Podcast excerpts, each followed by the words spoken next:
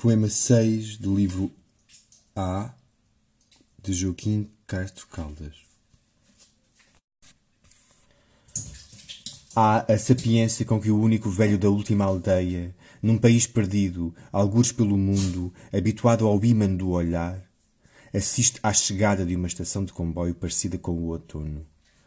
Aponta o número da porta do primeiro amor nas costas de um mapa em pano.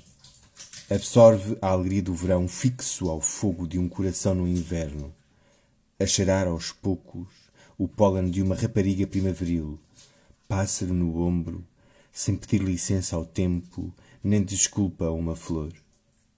Há a consciência subterrânea de que se ama um vento para tudo. Basta o desvio de uma duna, o auxílio da água, a tua vinda cíclica e soleirenta como o rigor da chuva, o correr do ar, uma mão que esbofeteia uma vírgula. Há essa tua mania de abrir a solidão à imperceptível passagem dos gatos pela paz e pelo sossego, como se estivesses aqui, terrivelmente ausente.